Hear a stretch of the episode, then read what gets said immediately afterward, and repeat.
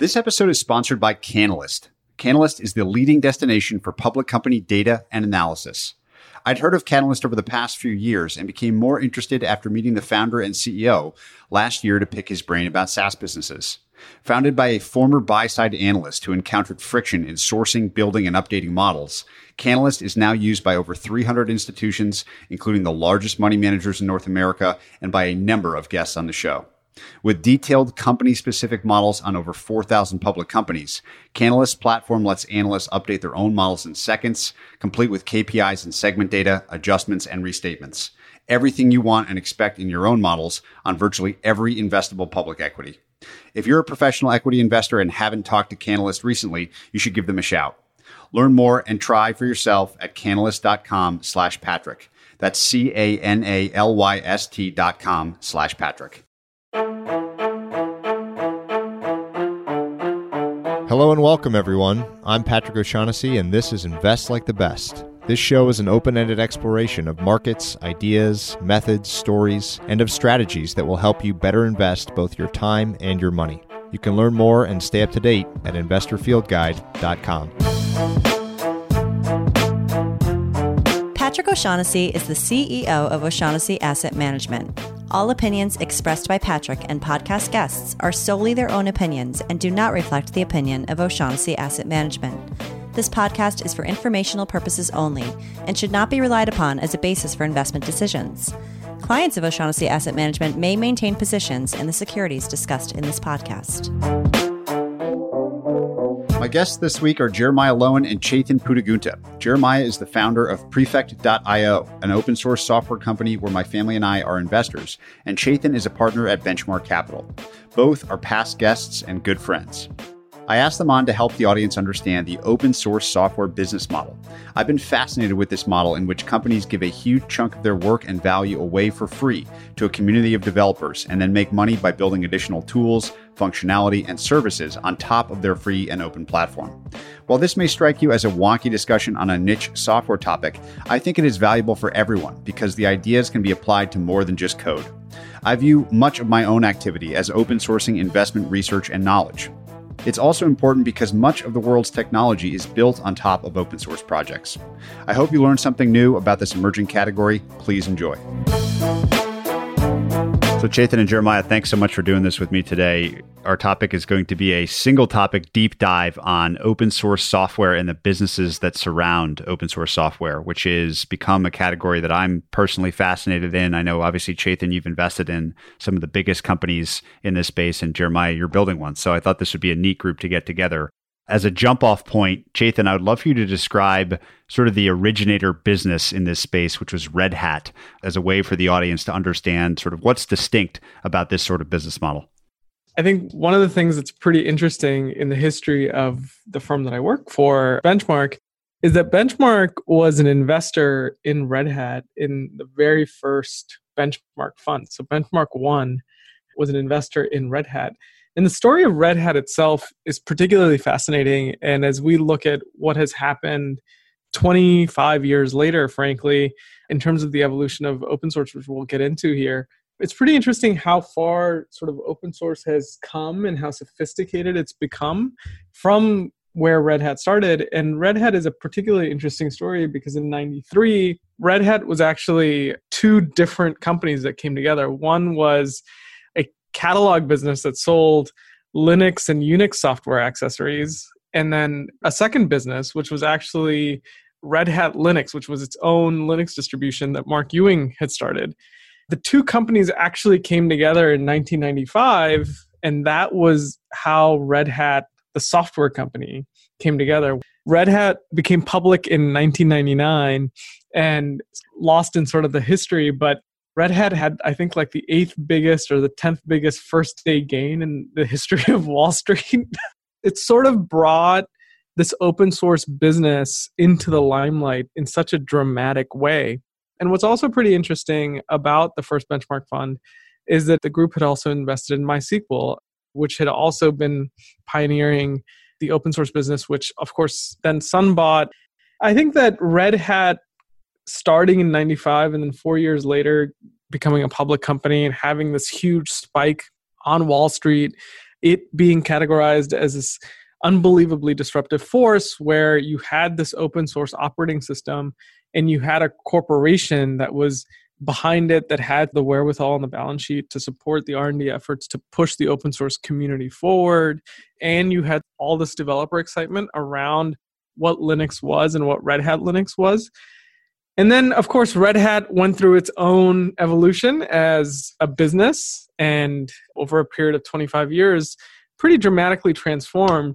And then ultimately of course IBM acquired it for 34 billion in 2018 but I think that announcement to the world if you will where it formed and very quickly became a public company and got so much public attention I think was a real fire starter for thinking about open source as a, an incredible commercial business model in software. Jeremiah, since you're actively building a business that has a sort of an open source at its base, maybe you could describe why you think it's a valuable thing within a business versus as a version of Prefect that's not open source, it's just a software product. Talk us through a little bit how you think about it philosophically. So, open source is a very complicated thing, especially if you haven't encountered it before, because it can be something that's critically important to you that you can look at the source code of software that you're working with, or you actually might not care and you might only benefit sort of implicitly from, say, a network effect or other benefits that come from it. I think the critical thing about open source software is actually not that the source code is available, it's rather what that represents. So by making your source code available, you can affirm some degree of trust with the community. You can, of course, invite contributions into the source code. You can make it very easy for people to deploy that source code and customize it to their needs within an environment without the sort of corporate sponsor being involved. But more than anything, I think it's about reach for a young company, especially one like ours. And as we've open sourced more of our stack, we've certainly experienced that. And I think if you think about a marketing budget versus the fact that we have an engaged open source community, one's a compounding activity and one is just the pursuit of ROIs, sort of blindly. Are dollars at this, maybe people see it, maybe they'll buy my software. And so one of the motivating things is this ability where if one person in the community likes it, they can tell another person, there's no barrier to entry, they can Maybe that's the person who's going to contribute to the software. Maybe that's the person who's going to extend the software. Maybe that's just a person who will attract the next person. But that idea of almost, I don't want to say free because an awful lot of effort goes into maintaining a healthy community, but it's a very qualitatively different experience about expanding the reach that the software can have than, I guess, a more traditional model. I'd love, Jeremiah, just very briefly for you to make this a little less abstract for those listening and just give an actual example using your company. So, obviously people use something because it's useful as you guys have both said. Something is hired to do a job especially in software. This isn't really for entertainment purposes. So in the case of the open or free product what job are they hiring say prefect to do? And then on the paid layer just give the example that slots into everything you just said which is you're not competing with compute and storage. You're providing an ancillary service. But that nonetheless needs to be a paid service. Sure. So Prefect's open source project is a workflow engine. It's a workflow management system. You use it to achieve a goal that you have, which is to make sure that code is run at a certain time, in a certain place, and in a certain way. That's what it does, and we give that away. We open source it, and anyone can run it. Our proprietary services we describe as an insurance product. We actually divorce it from the idea of running the workflow. Its actual job is to deliver as fast as possible the knowledge that something is wrong, to put it bluntly, like any insurance product and to protect from it. Now, we deliver a version of that in an open source form, but specifically because it's a risk management product, and Patrick, as you know, I spent my whole career looking at risk management stuff. The devil's in the details on making sure that this stood up in a very specific way to make sure it's robust, highly available, scales at any time, is secure. These are all things that can be done, but they're very hard to deliver in an open source way that's infrastructure agnostic, which is one of the things that we try very hard to do in our open source. And it's very hard to teach people in sort of uh, a readme how to do this. Instead, we hire people who have deep expertise in doing these things and we employ them in order to deliver this insurance product to our customers. When we go out and we ask people, what value do they get? Our paying customers, what value are they getting from using Prefect? We hear nice things about the workflow engine is easy to use and save some time and, stuff like that. But ultimately, the stories always revolve around, oh, and then there was this one time when something went wrong and woken up by Slack and whatever.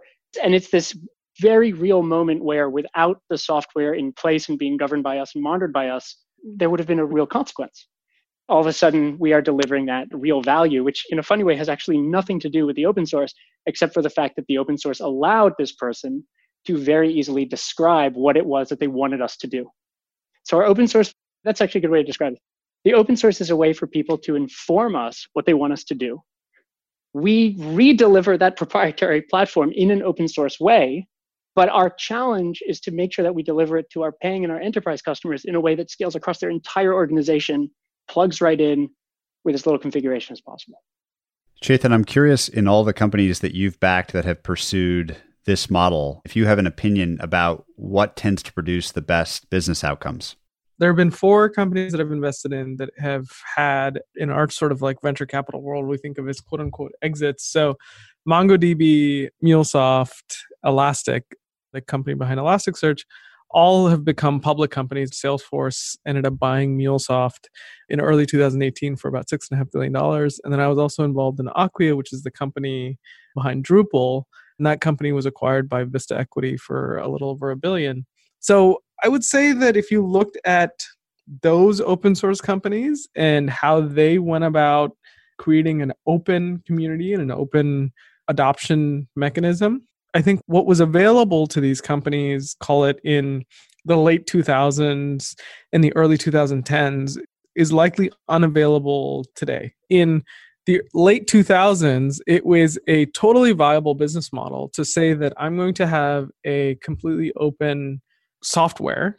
And the way that I'm going to monetize is offer services and quote unquote enterprise tooling for enterprises that they can run on their own data centers or their own servers and and as startups try to build up their own data centers i'm going to help them get up to speed with this open source project and then that's a potential way for the commercial entity to support the open source project and as we have all become very aware of the cloud is become a huge powerful force in the enterprise software market and if you just look at the three large cloud vendors of AWS, Azure, and Google Cloud, public cloud is becoming such a big market. Open source companies have had to evolve in how they think about not only licensing, but also how they think about going to market. And I know this is something that Jeremiah thinks about on a daily basis. And if you look at somebody like a MongoDB, the way they've thought about it is that there is an enterprise product that you can run if you choose to operate your own data centers. But they have another product called Atlas, which is MongoDB's cloud, which essentially allows you to run a managed MongoDB where MongoDB, the company, takes care of all the sort of administrative things that come along with an operational database like replication, security, auditing, scaling, provisioning, etc. And through Atlas, your company or customer is able to provision and run and manage MongoDB clusters across Google Cloud, Azure, and AWS. And so they can run it in multiple regions, they can run it across multiple clouds, and they provide that service. And if you look at MongoDB's business today, Atlas is by far the fastest growing segment of the company. The introduction of cloud and how fast cloud has come on the scene has introduced not only more opportunity, but it's also forced an evolution in how we think about open source and how we think about the business of open source. How do you react to that, Jeremiah? I'm just curious if that lands for how you think about Prefect's, pricing, and business strategy. It absolutely does. I mean, I don't think I just think about that daily. I think about like hourly and minutely too. I was talking with someone yesterday whom I respect incredibly as a businessman, but to whom open source is a new idea. And he said to me, he said, I may be old fashioned, but it seems to me you make a lot more money if you charge for your software than if you give it away. And I think the extension of that from what Chetan was just saying is you have to actually know what you're selling.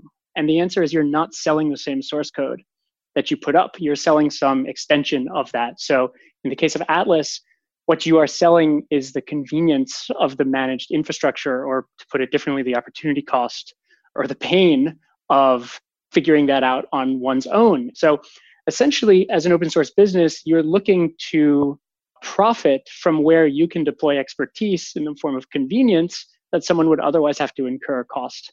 Anyway, how you do that and how you do that in a genuine way, I think, is one of the challenges. Because if you think about it, there's a bit of a perverse incentive there. And I think we can all think of open source projects where it certainly seems like they went out of their way to make it hard. And of course, so that you can be sold the easy version. And I think at the end of the day, especially with the explosion of open source and as Chetan pointed out, the explosion of readily available compute resources to spin these things up, people aren't dumb. They don't fall for this. We talk about dark patterns in websites all the time. There are dark patterns in open source software as well. Avoiding that is, I don't even want to suggest that we like think about this as something we need to avoid. It's something that we're sort of committed to making sure that we avoid because you never want a customer to feel like they're held hostage for any business, not just open source. Customers will always pay for something that alleviates some pain. You just need to make sure in a genuine way that you're not delivering that pain in the same moment with the other hand you take money to alleviate it. And so this is one of those weird dynamics of the open source world where I think going back to some of those ideas from earlier about just building trust, building a welcoming community, making it clear that you have your users' interests in mind, even as you build a business, is really important. So I firmly agree with everything Chetan's saying. I think that this is sort of the great conundrum of building open source companies. And then to pivot that a little bit, if you think about other perverse incentives or something analogous to it, starting an open source project is less than free, by which I mean anyone can put up any code that does anything and just say, hey, this is my open source project. We'll figure out the business model later. So it's not just that the barrier of entry is low for a software company, the barrier of entry is negative for young open source projects because I love shiny new software. I love to play with it, but you'd have to be out of your mind to use something that was just put up by somebody. You don't even look at the code. These same things that I was talking about earlier, having the code available creates trust, creates an environment where you can demonstrate goodwill. It can also be abused.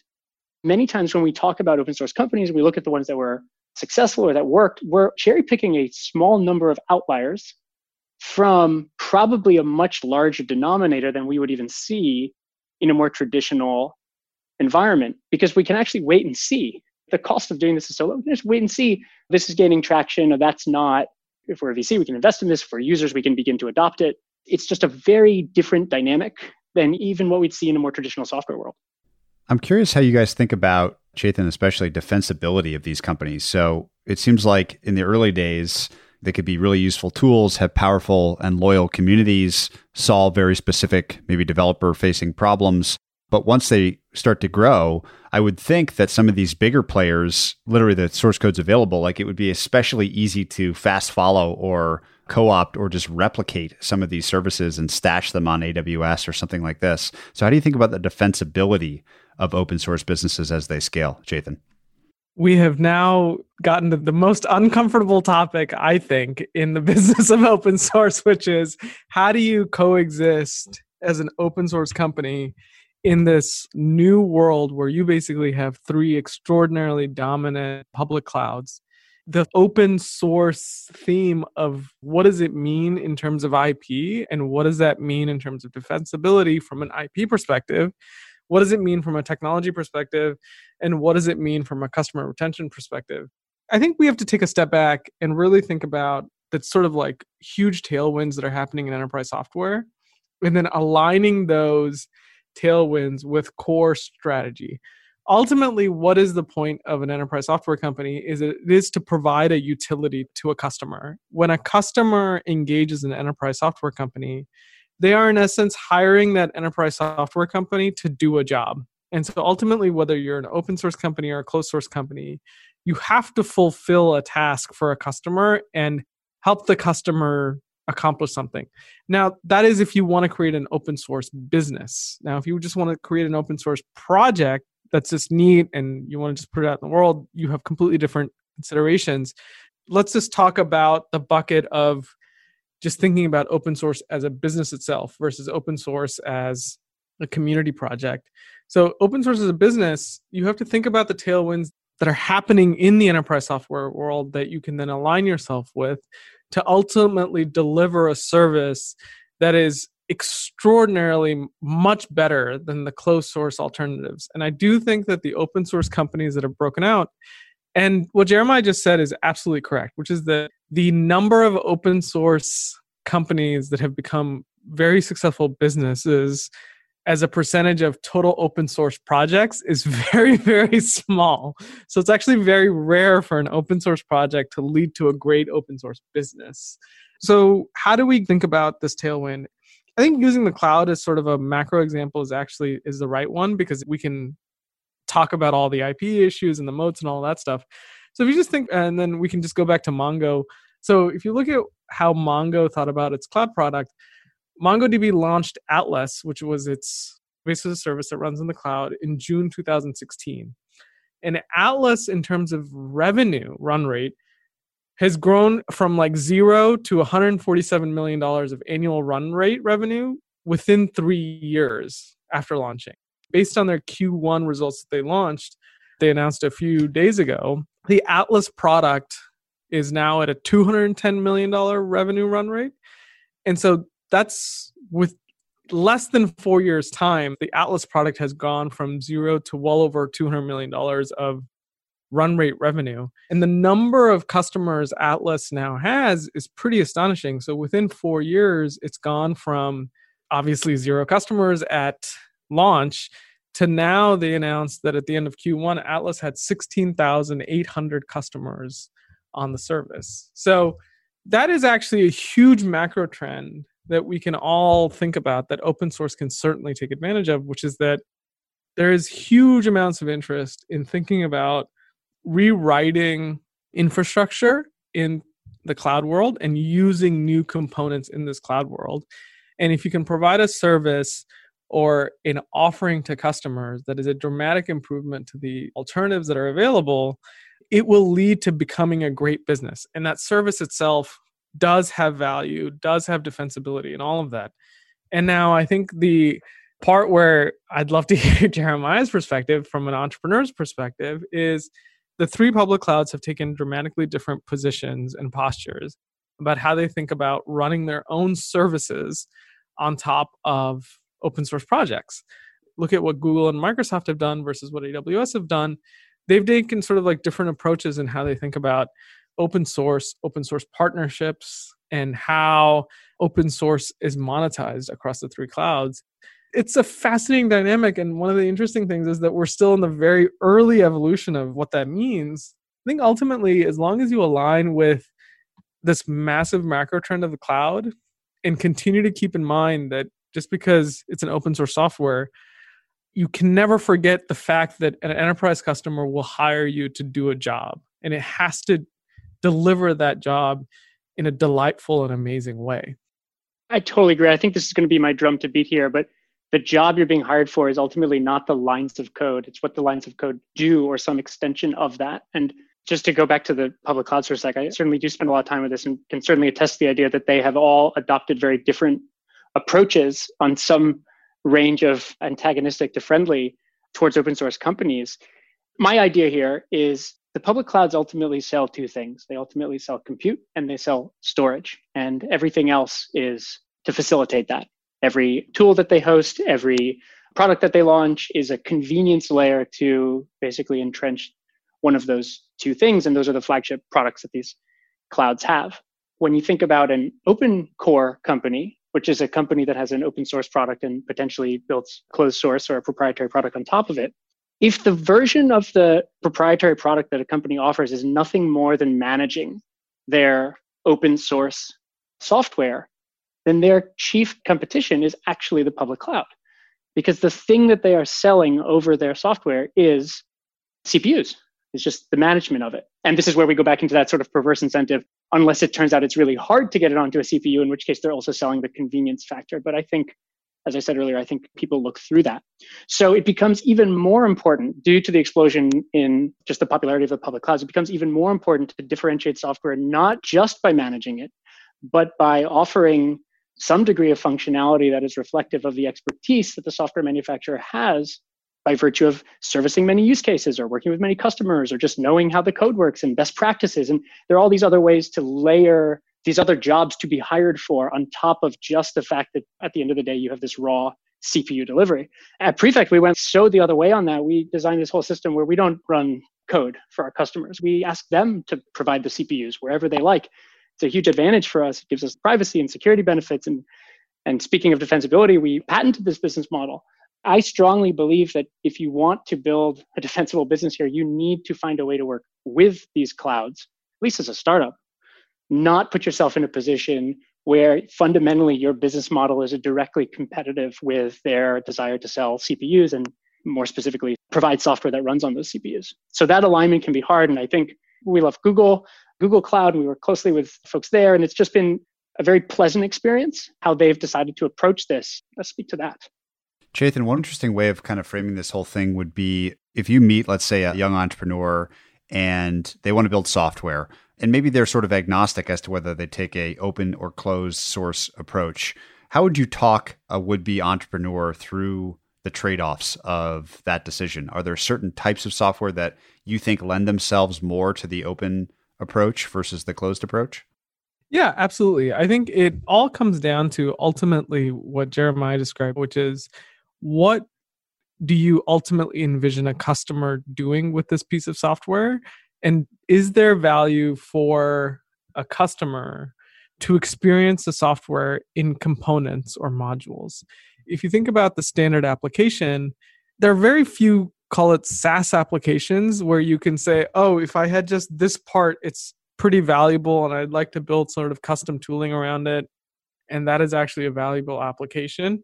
Whereas, like most applications deliver value when you get sort of the end to end experience. And so I think that's part of the reason why there haven't been, at least to date, a number of commercial open source applications that have turned into big businesses. Certainly that can change in the future. And where open source businesses have been successful is infrastructure. And the sort of idea there is is that the open source infrastructure that you put out there is actually differentiated than existing solutions. People can pick up that open source project, get a ton of value out of it, build custom applications, in house applications, whatever, on the open source project itself, and then contribute back learnings, whether it's through talks at user conferences, content back into the community, or code back into the community often it's more the first two than the vast majority of people that are in the open source community will not contribute a ton of code back into the open source project, but they will contribute a lot of knowledge. And as Jeremiah described, the open source community will sort of guide the company in terms of what the community actually needs, what the community desires. And then you can also glean a subset of customers that have very specific needs that is perhaps expensive to build, but also delivers a lot of value to the customer. And that's sort of the commercial pieces that you can build around an open source project. But primarily, that's the way that I personally think about it, which is that if you think about a project, is there value from the core itself that can be delivered that's dramatically better than what's available? If so, then it makes sense to have an open source project with sort of commercial bindings that's either through cloud or through enterprise or through services or whatever that you can build over time. But without that distinction, it's really hard to make the case of putting yourself through building an open source business because building an open source business is actually very, very difficult. All the data over the last 25 years indicates that the vast majority of open source projects don't end up being good businesses, they just end up being great projects if you think about it in that lens, you have to really make that case that this open source project delivers significant value. And from that significant value, you can then derive additional value with proprietary features or proprietary features or modules that you can then offer that creates even more value that you can then monetize and it ends up becoming a good business. I was just going to jump in and actually be more emphatic than Chetan. Building an open source business is really, really hard. Building an open source project is really, really hard. Forget the business. I think it's in as much as we've talked today about open source as driving certain values and whatever. The truth is, it's open source. That means it is open source. That means if somebody doesn't like it, there's a record of that. That means if people don't contribute to it, there's a record of that. The absence of engagement is as visible as everything else that we've been talking about. And that can be very frightening. That can be very intimidating. There's not really a place to hide. I can't pretend that Prefect has any different adoption than it actually has because it's open source. You can see the engagement of it. Starting it the day we launched it, and we launched a Slack channel with 20 people a year ago. It's going to cross a thousand next week. That's amazing. We'd love to see that. But if it hadn't done that, that would be very visible as well. I think that that level of transparency can be deeply uncomfortable to people, even if they think they want the benefits of it because you have to deal with this potential downside as well. I believe that there are steps you can take to do a better job here. By the way, I think it's no coincidence that many open source communities have a reputation for being toxic. To be blunt, I think that's because many open source maintainers end up running popular products, not because they set out to run a popular open source product, just because it just happened to be useful. But managing and working with an open source community is hard. I remember when our first employees and our CTO, Chris White, joined the company. Yeah, we talked all about like cool stuff we wanted to build, but we agreed on one rule immediately. And number one rule is we're going to be nice. And that's it. Today, we can trace a line back to that. We have customers who are our customers specifically because they know that if they go and ask a question on Slack, they get a full answer in about 10 minutes.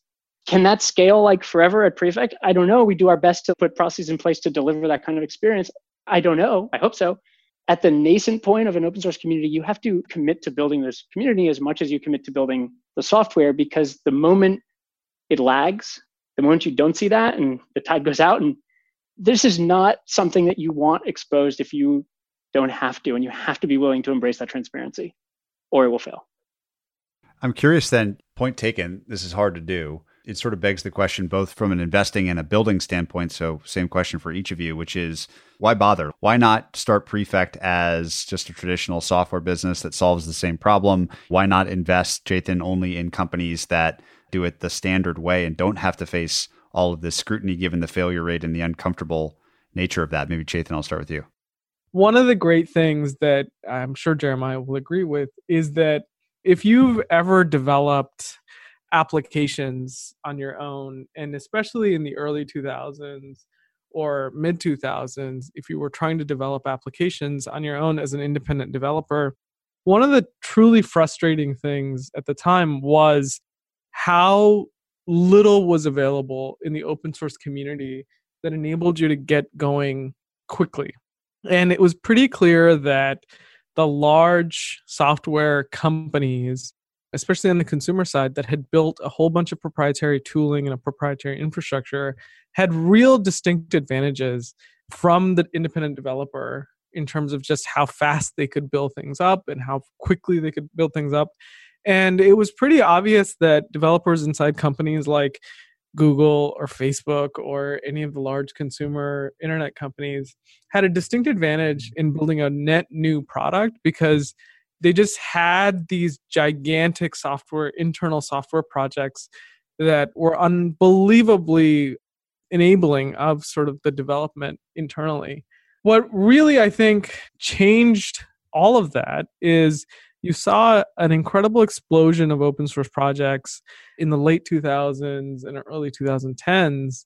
And that really changed the landscape of how productive developers could become and how fast you could build applications and how fast you could build technologies. And fast forward to today, to 2020, with the last 15 years of this amazing explosion of really great open source projects, building an application today of extraordinarily high quality you can do it actually much faster than some of the large consumer internet companies primarily because of the number of open source tools that are available and the advent of public clouds which makes running these applications at scale pretty easy. So that movement has been i think frankly as someone with limited development capabilities it's just incredible to watch. And the amount of creativity that you unleash behind that and the amount of sort of economic and innovation opportunity that you unleash behind that is really remarkable and i think it set us up for what we're really watching in the enterprise which is basically a trillion dollars a year that's spent on the entire enterprise market now sort of unlocking itself as more people starting to see that you can reinvent whole parts of the infrastructure stack and the application stack and part of that movement is going to be driven by open source. There is a large economic opportunity if you can get it right. And I talked about the MongoDB numbers earlier.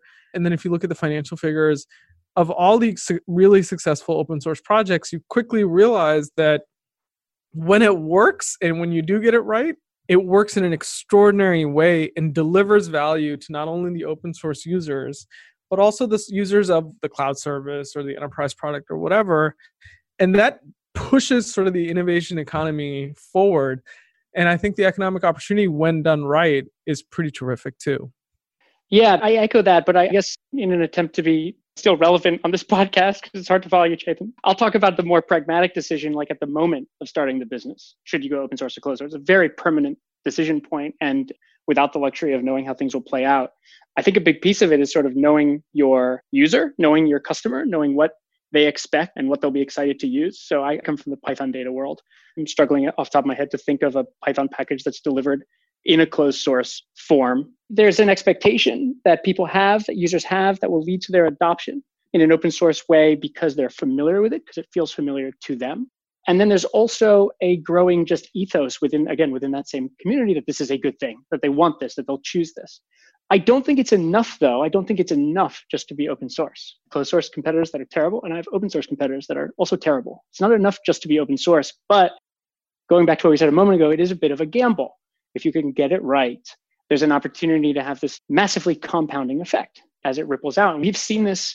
I said I was going to say take us back to the moment of deciding how to start the company, but we actually two months ago, in the midst of COVID, we decided to open source even more of our stack, make it more available to more people, and our adoption numbers took off again because fundamentally nothing was different. We were actually delivering the same product that we made available for free through a managed service, but the fact that it was open source sparked something, sparked some interest, even if these are people who aren't going to use the code or aren't going to, contribute to it. So you can tap into an ethos in that way and you can find goodwill in that way. I think at the end of the day, it's sort of like, could you deliver an effective product in a closed source form or an open source form? And, and different businesses, the answer will be yes or no. For us, I'm not sure how we would actually deliver a product that does what we do, which is to say interfaces with customer code in the Python data world without it being open source. So it was a in all honesty, it was a fairly easy decision. I'm curious what you both have learned about digital community building. You both mentioned it as a key component of an open source project and therefore open source company. And I think in the COVID era, it's an especially interesting question because community is such a popular word, concept. We all want it. We all crave for it. We're social creatures. That's in large part been stripped away from us. And for open source in particular, community is really important. At Prefect Jeremiah and at the companies that you've been involved with, Chetan, I'm curious what you would say are the most effective ways of building a strong community in addition to just being nice jeremiah which i think is sounds simple but probably a powerful thing.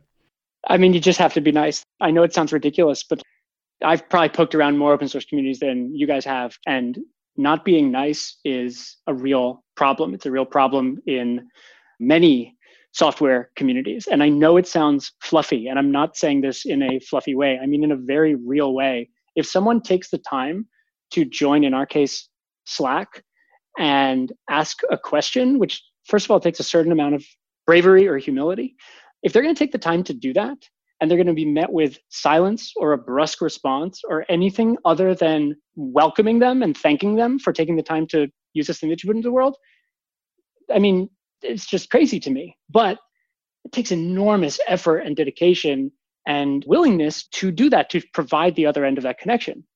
But a majority of our customers started that way. That is in the beginning. That's how we convinced people. That's how we earned their trust that we were worth working with. And so being nice, I really do think it is so hard to do. It is so alien to so many open source communities where the maintainers have an attitude that they are volunteers, they are unthanked. And by the way, that's true. Most maintainers are unthanked. They get an unending series of people showing up to ask why they didn't do this or how come this doesn't work this way or how dumb is it that you didn't think to do this? That is true. There is an unending parade of that. But if you want to run a community that is truly open you have to run a community that's truly open. You have to make it welcoming for the people who choose to participate in it and then that's self-reinforcing behavior. I think it's a challenge to be completely frank about it. In the case of elastic where i'm on the board our products we disclosed this in the s1 which we filed, I believe, in 2018, coming up on two years ago. We disclosed that our products have been downloaded on the order of 350 million times. The community that we had built up over the period, we had something like 100,000 meetup members across nearly 200 meetup groups across 46 countries. Take a step back and you realize sort of the enormous size of the developer community that actively engages with your projects. And that's not only sort of concentrated in any one geographic area, but it's a global community that's engaging with you. that then creates quite a bit of responsibility on your shoulders to create avenues of engagement, as Jeremiah said, that are additive and positive. And so it takes a lot of investment in developer communities and being very sort of purposeful about thinking about creating spaces and avenues for people to share how they're interacting with the open source project I think you see that also not just in the open source community, right? You see that in the rise of like the developer advocacy role and movement, really, about access to even proprietary software. And it's a way of welcoming people in and, and using them. And yes, it may have a business objective behind it in some cases. But this idea that reaching out to these developers who are the ultimate users of the software has certainly taken root on like a wider scale. And so I thought I'd, I'd give something more concrete in this case, which is I'll tell you exactly how we measure all the things that we're talking about right now, or at least how I do. All of this idea of compounding and community and all this stuff, for me, it's very simple. The metric is how many times does someone who doesn't work for our company, who isn't paid to do this, respond to someone who asks a question? And if that number keeps going up, then we are achieving this, whatever you want to call it, this flywheel, this compounding effect, whatever it is. And if that number stagnates, then we are failing. Going down is very, very bad because at least you hope someone maintains a level of engagement. But that is a way to actually capture and track. Remember, like I said earlier, it's open source is open source. You can see everything. There's nothing is hidden.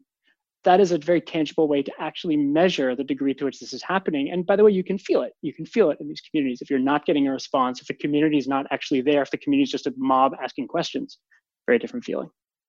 In addition to this community aspect, which I'm just endlessly interested in and think is a, a powerful concept to be deployed in lots of different ways, not just in software. Are there other elements of this business model or this building approach that you think more traditional companies could successfully apply, whether that be mindsets or best practices into their own businesses? It's a tough question. Well, let's point at OSAM for a second. Why don't we turn this around for a second? Nobody ever asked you any questions. You have a motto that involves the word share learn, build, share, repeat. Is that right? Yep. Yep. Yeah. So this is an idea I don't think anyone would call OSAM an open source business, but there certainly is an open source element to what you're doing. You just have this idea of like open source knowledge. And by making that available, by making that raw material available, you are creating an externality from the work that you do. You're inviting other people to participate and observe and draw conclusions and maybe agree with you and, and maybe disagree with you. I think your challenge, in some sense, if you want to apply not just the open source ideal to that, but the open source business ideal to that, is to figure out, as we said earlier, what job do you provide? What do you do by virtue of the fact that you are the curator of all that information and how do you deliver that? I think you really can see this idea that by looking for compounding effects, other flywheels within a business, you don't have to give away literal source code to have an open source to everything that we're talking about uh, work for you. You just have to find ways to involve people and bring them into an ecosystem in a constructive way. I've been thinking about this recently, which is a simple litmus test where if something is, I'll call it low cost or free to produce and free usually to share, so no marginal cost of distribution, that by definition it should be free. And I just wonder the implications of this so obviously, like a Netflix show, which is free to distribute, should still cost something because it's really friggin' expensive to make.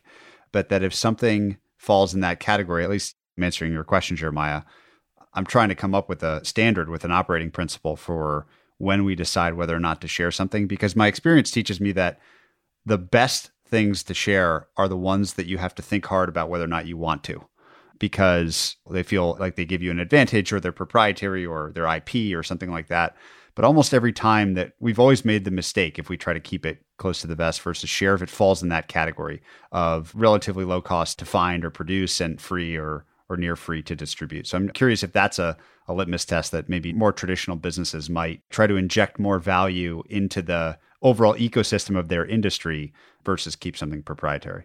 I think it comes back to this same idea of what is the value you provide. And again, trying to extend this we don't need to purely stay in the open source world. We could talk about a completely closed source business as well. But really knowing what the value is and knowing what you are providing to your customers is critical and helps you make this decision. Obviously, in an open source context, it has massive permanent ramifications as well, because you're actually going to make it available. We've sort of said that this isn't strictly true, but in some sense, you're going to forego your opportunity to profit from what you open source. You're going to profit in a different way versus keeping it closed source and just selling access to it. So in our case, this is the knowledge of what is for workflow management. We're going to open source that. And what is for insurance. We're going to keep that as a product that we sell and that we provide. And drawing that line, I won't lie to you, is there's moments as we choose what we're going to open source and what we're working on, there's fraught moments there. These are very permanent decisions that we have to make. And, and you worry a little bit. Is this a thing people are paying for? Are we about to release the thing? Have we completely misjudged our customers? Are we about to give away the thing they're paying for? And the good news is you don't have to actually wonder this thing. You can ask people. We did. I know exactly what someone thinks they pay for when they purchase our software, and I know exactly what they learn that they're paying for when they buy our software. And by the way, they're not the same, which is frankly a challenge we have at our business is how do we align those things? How do we better educate the value we can deliver at the time of the purchase.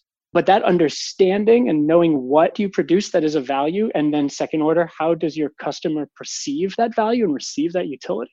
I think is a really critical question for any business. I think it's a little bit harder to hide from it in the open source context. And I think that every business that is engaging in public learning or open learning ends up deriving tons of benefit. If you think about I talked about sort of the explosion of sort of open source communities, especially on the software side in the late 2000s, or early 2010s. One of the, the companies that engaged with open source very early on was Google, and they simply were putting out these white papers that were talking about all these proprietary technologies that they had come up with internally. And I think if you think about what value that ended up creating to those companies, and we've talked about this before, is that it turns out that engineers and this is a fairly obvious thing to say is that engineers want to work on really interesting problems and really challenging problems. And i think that not only applies to engineers but most of us that are engaged in our jobs is that we want to work on interesting problems. And sort of engaging in this open learning system and open feedback system where you're putting your work out and you're putting out sort of the ideas that you're exploring really then encourages really great and bright people to engage with you as a company and engage with your ideas. And I think the sort of open source ethos, if you will, of sort of putting ideas out there, putting projects out there, and sort of engaging the community at that sort of level of here's something that we've tried that's pretty interesting, here's some lessons we learned, and then collecting the feedback ends up creating immense value not only in terms of improving the business's products and offerings, but it also has a second derivative effect of being an enabler of attracting really great talent to the company because you are now essentially showcasing really interesting problems that you're contemplating publicly. And I think that's more and more companies are starting to realize that. And you see companies that maybe 15 years ago you would have never imagined engaging with an open source community being huge proponents of it there's perhaps no better example of this than Microsoft, which famously called Linux a cancer many years ago, but is now one of the biggest contributors in the open source world. I think that shift that we're all experiencing, which is that sort of learning in public and learning very openly, and open source is a great way to do that, ends up being not only a way to improve your products and services, but also ends up becoming a great source of talent for the company itself. One of the things that I've experienced for sure that everything you guys have said rings true for me is this you could almost think about building a magnet versus building a megaphone, sort of create this inbound gravity through community building and through open learning. It's a hard strategy to pursue in the early days because the returns don't show up quickly. It takes a couple years for that convex payoff curve to really be visible and be felt but ultimately is way more powerful than even the most powerful megaphone because stuff's rolling downhill in your direction. I always think of that metaphor, Chetan, that you taught me the go slow to go fast. I think that describes this extremely clearly. I see that in our business, we say our job is to deliver value, not to extract it. And it's just trying to bring that community ethos in. Obviously, we are a business and we do need to deliver and receive value in turn. I should have mentioned this earlier, but it didn't come to mind. We actually named our sales strategy open source sales because we tried to bring some of the learnings from our open source engineering effort into our sales effort. And so that manifests in some ways. And Chetan, don't listen to this for a second because you'll be horrified. Like our sales team doesn't doesn't really call people back. They say very genuinely, they say, Oh no, I'm you horrified. expressed an interest you're not going to hear from me again under some circumstances. This is horrifying to our head of sales as well, the first time we came up with it, but we can point again, we can draw a line to customers that resulted from that from that. And obviously, we need to be smart about that. We need to be smart about our sales strategy. But looking for ways to bring this idea seems so silly to say it comes down to be nice, but looking for ways to leverage that elsewhere has mattered. Can you take that too far? Can you be really stupid about it? Yeah, you absolutely can. We try not to be. But finding that balance, as in anything, finding that balance is critical. That's the exercise. What major aspects of open source, the philosophy or the business model, have we not touched on that you think it's important for entrepreneurs and investors to consider when looking at these businesses? The sort of opportunity set that's available to businesses at the moment is much greater than it's ever been. And I think new industries and new workflows are unlocking. And I think it's the macro transformation that we're a part of, which is that we're seeing just previously sort of locked up spend and core functions coming online now, where enterprises, large and small, are now of the mindset of, well, if it's been done that way for 20 years, why has it been done that way? Can we do it better, faster, cheaper? And there's just much more openness to think about new tooling, new solutions, and et cetera. The number of opportunities that are available to open source companies to sort of rewrite fundamental infrastructure components and address them in really unique ways I think, frankly, has never been greater. And so, what ends up happening is that you're seeing just really unique solutions and really unique projects come out of not only sort of your traditional pockets of technical talent, but they're really coming out all over the world. From an investment perspective, I think the investment opportunity is massive. And I'm certainly very optimistic that some of these projects will end up becoming really incredibly big businesses in the future. One of the more frustrating questions that we get is how do you compare to X? The reason that's a frustrating question is not because it can't be answered, but because it rests on such a subjective need that the user has. And we don't know what that is now. We've gotten in the habit of saying, use us and use X, and you decide. Whichever one feels right to you, just use that. Whichever one solves your problem, just use that. And we're not going to sort of waste time trying to pretend that we know we have this Venn diagram of features and you have that Venn diagram of features and we overlap here and we differ here. And if the thing that we differ in is critical to you, then you don't have a choice to make. And if the thing that we overlap in is critical to you, then I can't defend the choice that you have to make because I don't know what's valuable to you. And so that's one of the things that I think is challenging for those of us with younger companies in the space is it can be very tempting to say, oh, these six companies do X, Y, or Z. But if we're all honest, especially because we're open source and that creates a very rapid pace of evolution, I don't think any of us know precisely what X, Y, or Z are as, as companies, as entrepreneurs. And it would be quite a stretch to think that our users do too. So people are always going to look for the best tool that meets their needs. And the challenge is to, again, I guess this really is my drum to beat. The challenge is to really know what problem you solve and not be seduced by this expanding circle of, well, customer X or user Y wants this, let's build it. It would be easy for us to bolt it on. I think instead you want to think in the opposite competition, if we all pretend this is a business school for a second, competition is a good thing because it makes companies focus on what differentiates them, it makes companies stronger, unless they can't, and then they die. This idea is something that we think about a lot as a young project that's emerging, that is evolving, that looks like other projects.